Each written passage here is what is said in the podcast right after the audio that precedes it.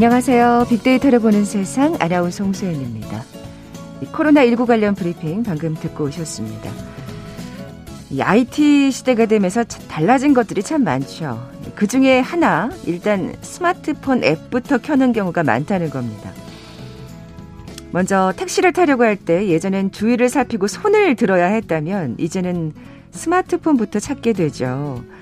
그리 오래지 않아 어디선가 택시 한 대가 다가오면서 신기하게도 내 앞에 딱 서게 되는데요. 음식을 주문할 때도 그렇습니다. 뭐 전화부터 번호부터 찾던 시대도 있었습니다만 이제는 앱을 열고 메뉴까지 선정하면 라이더의 신속한 배달이 이어지죠. 자, 바로 편리한 IT 세상 플랫폼 시대의 모습인데요. 상황이 이렇다 보니까 플랫폼 운영자 어느새 새로운 강자로 등극하게 됐고요. 수수료와 유료화에 대한 논란까지 이어지고 있습니다. 잠시 후 글로벌 트렌드 따라잡기 시간에 자세히 살펴보죠. KBS 제일라디오 빅데이터를 보는 세상 먼저 빅퀴즈 풀고 갈까요? 자, 21세기 데이터의 시대인데요. 자신의 정보, 그러니까 대출, 카드나 보험 등의 금융 데이터의 주인을 그 금융회사가 아니라 개인으로 정의하는 용어가 있습니다. 데이터 3법의 국회 통과로 이것을 기반으로 한 서비스가 가능해졌는데요. 기업 입장에서는 개인이 동의하는 경우에 한해 타 기업이 보유한 개인 정보를 받아서 금융 정보를 종합한 다음 맞춤형 금융 상품을 추천할 수도 있고요. 고객의 입장에서는 모든 금융 정보를 한 곳에서 실시간으로 확인할 수 있기 때문에 체계적인 관리가 가능해진 거죠. 산재해 있는 개인정보를 자신이 직접 관리하고 활용할 수 있는 서비스 뭐라고 부를까요? 보기 드립니다. 1번 빅데이터, 2번 small data, 3번 마이 데이터, 3번 음성 데이터. 오늘 당첨되신 두 분께 모바일 커피 쿠폰 드립니다. 휴대전화 문자 메시지 지역번호 없이 샵 9730, 샵 9730. 짧은 글은 50원, 긴 글은 100원의 정보 이용료가 부과됩니다. KBS 라디오 어플 콩은 무료로 이용하실 수 있고요. 유튜브로 보이는 라디오로도 함께 하실 수 있습니다. 방송 들으시면서 정답과 함께 다양한 의견들 문자 보내주십시오.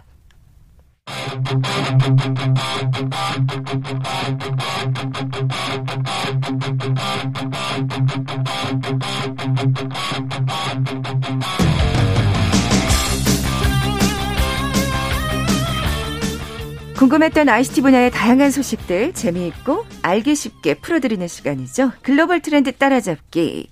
한국인사이트 연구소 김덕진 부소장 나와 계세요.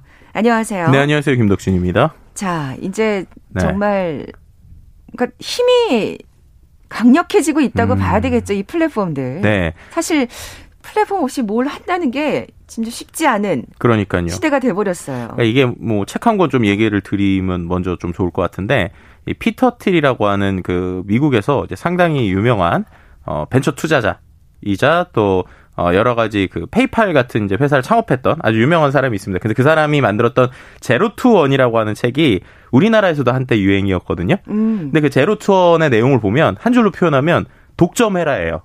독점하지 아하. 않으면 살아남을 수 없다. 그러니까 결국엔 스타트업들도 이제는 독점을 한 시장을 독점을 해야 살아남을 수 있고 그래서 스타트업이 모든 걸 독점할 게 아니라 특정 작은 분야를 독점하는 게 생존의 법칙이다. 뭐 이런 것들이 이제 책에 나와 있어요. 네네. 네. 그래서 실제로 또 거기에 같이 나왔던 내용이 뭐였냐면 그 내용과 함께 독점하는 기업은 또 특징 중에 하나는 자신들이 독점 기업이라고 티를 내지 않는다. 뭐 이런 얘기도 같이 나오고 있거든요. 음. 그래서 거기서 나왔던 사례가 구글의 사례가 나왔는데요. 네네. 이제 그런 것들을 보면서 국내 스타트업들도 아 우리가 이제는 어, 미국에서 비즈니스 모델이 잘 됐던 것처럼 우리나라에서 이렇게 플랫폼 기업이 돼보자라는 어떤 포부를 갖고 한 5년 길게는 10년 동안 지금 활동을 했다고 보시면 될 것 같고요. 네. 그러한 결과들이 최근에 이제 플랫폼 기업들의 상당히 강력한 힘을 가져오는 어떤 원천 그리고 그런 Zero to One의 시대가 정말 우리나라에서도 음. 보이고 있는 상황이다라고 좀 전체적으로 먼저 총평을 좀 드릴 수 있을 것 같아요. 네, 그렇다 보니까 이제 수수료 유료화 네. 얘기가 나오는 건데 맞습니다. 뭐 강자니까 그렇게 또 할 수 있는 거 아니겠어요? 음, 그렇죠. 자, 플랫폼 강자하면 가장 먼저 떠오르는 이 카카오 택시. 네. 유료 멤버십 서비스를 시작했다고요. 맞습니다. 이제 카카오 모빌리티가요. 이 이제 지난 16일 카카오티 일반 택시 대상으로 월 9만 9천 원의 프로 멤버십을 출시했어요. 일단은 이게 택시를 이용하는 사람에게 가는 게 아니라 택시 기사들한테 하는 서비스입니다. 네. 그럼 이 9만 9천 원 내고 뭘 하느냐? 뭐 여러 가지 기능이 있지만 제일 중요하고 간단하게 설명드릴 수 있는 게 우선 배차권을 준다는 거예요. 우선 배차권이 뭐냐? 예를 들면은 제가 어, 뭔가 강남으로 지금 가야 된다 라고 이제 뭔가 찍어요. 그럼 제가 여의도에서 강남을 가니까 어쨌든 이제 기자님, 뭐야, 기사분들이 볼 때, 어, 이거 괜찮네 라고 생각할 수 있단 말이에요. 네. 그러면 이제 여의도에 계시는 분 중에 제가 설정을 하는 거예요. 아, 강남으로 가는 사람의, 강남으로 가는 사람이 만약에 콜이 오면 나에게 먼저 배차를 해줘라. 라고 하는 권한을 설정할 수 있는 게 이 우선 배차권이라고 보시면 됩니다. 그 대신 돈을 더 내겠다. 그렇죠. 그렇게 되니까 월 정액으로 그 대신에 한 달에 9만 9천 원을 어. 내서 쓰는 이러한 모델이라고 보시면 될 것 같습니다. 야, 9만 9천 원. 이거 만만치 않은 액수거든요, 사실. 네. 그러니까 뭐 예전 얘기는 조금 이따 다시 하겠습니다만 네. 결국 우리가 지난 시간에 얘기했던 그 게임이랑 그렇죠. 다를 바가 없는 것 같아요. 그것도 그냥 게임은 할 수 있으나 맞습니다. 사실 뭔가 아이템을 계속 사지 않으면 절대 네. 게임을 즐길 수가 없잖아요. 그러니까요. 지난번에도 네. 한번 말씀드렸는데 이게 이제 예전과 가장 달라진 거라고 말씀드렸잖아요. 예전에 우리가 오락실에서 100원 넣으면 어쨌든 간에 내가 게임을 잘하기만 잘하기만 하면 오래 하잖아요. 근데 요즘에는 무료인데 하려면 제대로 하려면 유료 아이템을 이른바 현질을 해야 되는 거죠. 그러니까 이렇게 보면 어떻게 보면 여기에도 이른바 현질이라고 할 수 있는 요소가 들어간 거로 보시면 될 것 같습니다. 그래서 마치 그러니까요. 뭔가 유료 서비스는 아닌데 아이템을 사면 어 뭔가 이렇게 조금 더 잘 접속이 되는 그러니까 게임과 음. 같은 원리가 좀 들어가 있다고 보시면 될 것 같아요. 그래서 이러한 어 일종의 어 유료 아이템이 나오다 보니까 뭐 택시 운송 사업 조합 협회에서는 이거 결국 유료화다. 그러니까는 그렇죠. 예, 이른바 뭐 유료 아이템 뭐 부분 유료화가 아니라 이건 결국에는 유료화나 다름없다라고 하면서 이제 반발하고 있는 상황이라고 보시면 될 것 같습니다. 사실 처음에는 뭐, 아, 나 9만 9천 원씩이나 내고 안 할래. 네. 라고 할수 있지만 계속 배차가 안 되다 보면 그렇죠. 어쩔 수 없이 들게 되는 상황이 생길 거란 말이에요. 그러니까 이 부분이 예. 일- 일단은 카카오가 만약에 이번에 이게 처음 한 거였으면은 뭐 여러 가지 이슈가 있을 수 있는데요. 실제로 이제 그 카카오 T 대리 있지 않습니까? 대리에서 비슷한 걸 이미 하고 있어요. 이게 아. 무슨 말이냐? 대리하시는 분들이 예를 들면 거꾸로죠. 이제 대리 기사님들은 내가 있는 주변에서 빨리 잡혔으면 좋겠잖아요. 그래서 예를 들어서 그건 우선 배차권처럼 우선으로 주는 게 제가 여의도 쪽에 있으면 여의도에 있는 분들이 만약에 어 뭔가 대리 요청을 했다라고 하면은 대리한테 우선적으로 또 대리권을 주는 이게 한 달에 2만 2천 원짜리가 있습니다. 그래서 아. 그거를 사면 하루에 최대 두 건까지 나에게 먼저 배차가 배차가 오는 게 아니라 나에게 먼저 대리권이 오는 음, 거예요. 음, 음. 그러니까 이 유료 아이템이 없으면 반대로 그 우선순위가 떨어지잖아요. 그렇죠. 그러다 보니까 지금 어떤 현상이 생겼냐면 결국에는 이게 거의 기본이 되는 거예요. 네. 그러니까 이게 없으면 아예 뭐 심지어 어떤 분들은 60% 이상 매출이 줄었다 이런 얘기들이 있으니까 차라리 아, 2만 그 2천 원을? 내고 예. 어 내가 이렇게 쓰는 게 낫겠다라고 하니까 대부분의 이제 그 대리 기사님들이 이제 카카오 대리 안에 있는 이런 걸 이제 기본으로 활용하게 되는 상황이 되는 거죠. 그렇게 되니까 결국에는 이제 대리 쪽에서 대리 업계 쪽에서도 처음에 카카오 T 대리에서는 얘기할 때는 어떤 그 대리 수수료 외에는 별도로 유료 과금을 하지 않겠다라고 얘기했는데 네. 이렇게 되면은 거의 이것도 유료 하나 다름없다라고 했던 상황이거든요. 근데 음. 비슷하게 지금 이 택시에서도 이렇게 되면은 향후에 모든 거의 택시 운전하는 사람이 이거 거의 기본으로 가져야 되는 거 아니냐 이런 식의 좀 논란이 나오고 있는 상황이라고 네. 보시면 될 것 같습니다. 예전에도 사실 뭔가 유료화 움직임이 있었다가 그렇죠. 사실 여기 크게 반발하면서 좀 무위로 돌아갔었는데 그렇죠. 이번엔 어떨 것 같으세요? 그러니까 이게 예전하고 좀 상황이 달라진 게 두 가지가 달라졌는데요. 첫 번째는 2018년 3월에 어떤 게 있었냐면 어 2,000원을 내면 우선 배차, 5,000원을 내면 즉시 배차를 하겠다라고 하는 유료 서비스 정책이 있었어요. 음. 근데 이때는 이 유료를 누구에게 돈을 내느냐? 소비자가 돈을 냈습니다. 그러니까는 운전을 하시는 분들이 아니라 이제 내가 만약에 차를 부르라고 할 때 사용자가 내가 바로 차가 연결되면 어, 운전 요금에 5천 원을 더 내야 되는 거죠. 근데 이게 이제 국토부나 이런 데서 기존 콜택시 비용이 천 원인데 너네가 5천 원은 말이 안 된다라고 네네. 해서 취소를 시켰단 말이에요. 야, 진짜 5천 원 너무하다. 네, 그래서 이제 지금 보면 천 원 정도 수준으로 지금 받고 있는 부분은 있어요. 일부 이제 카카오 블루라고 하는 서비스를 쓸 때. 예, 예. 근데 이번에는 말씀드린 대로 일단은 첫 번째로 과금이 어 택시를 타는 사람이 아니라 예, 운전 기사들에게 음, 간다라고 네. 하는 게 첫 번째고요.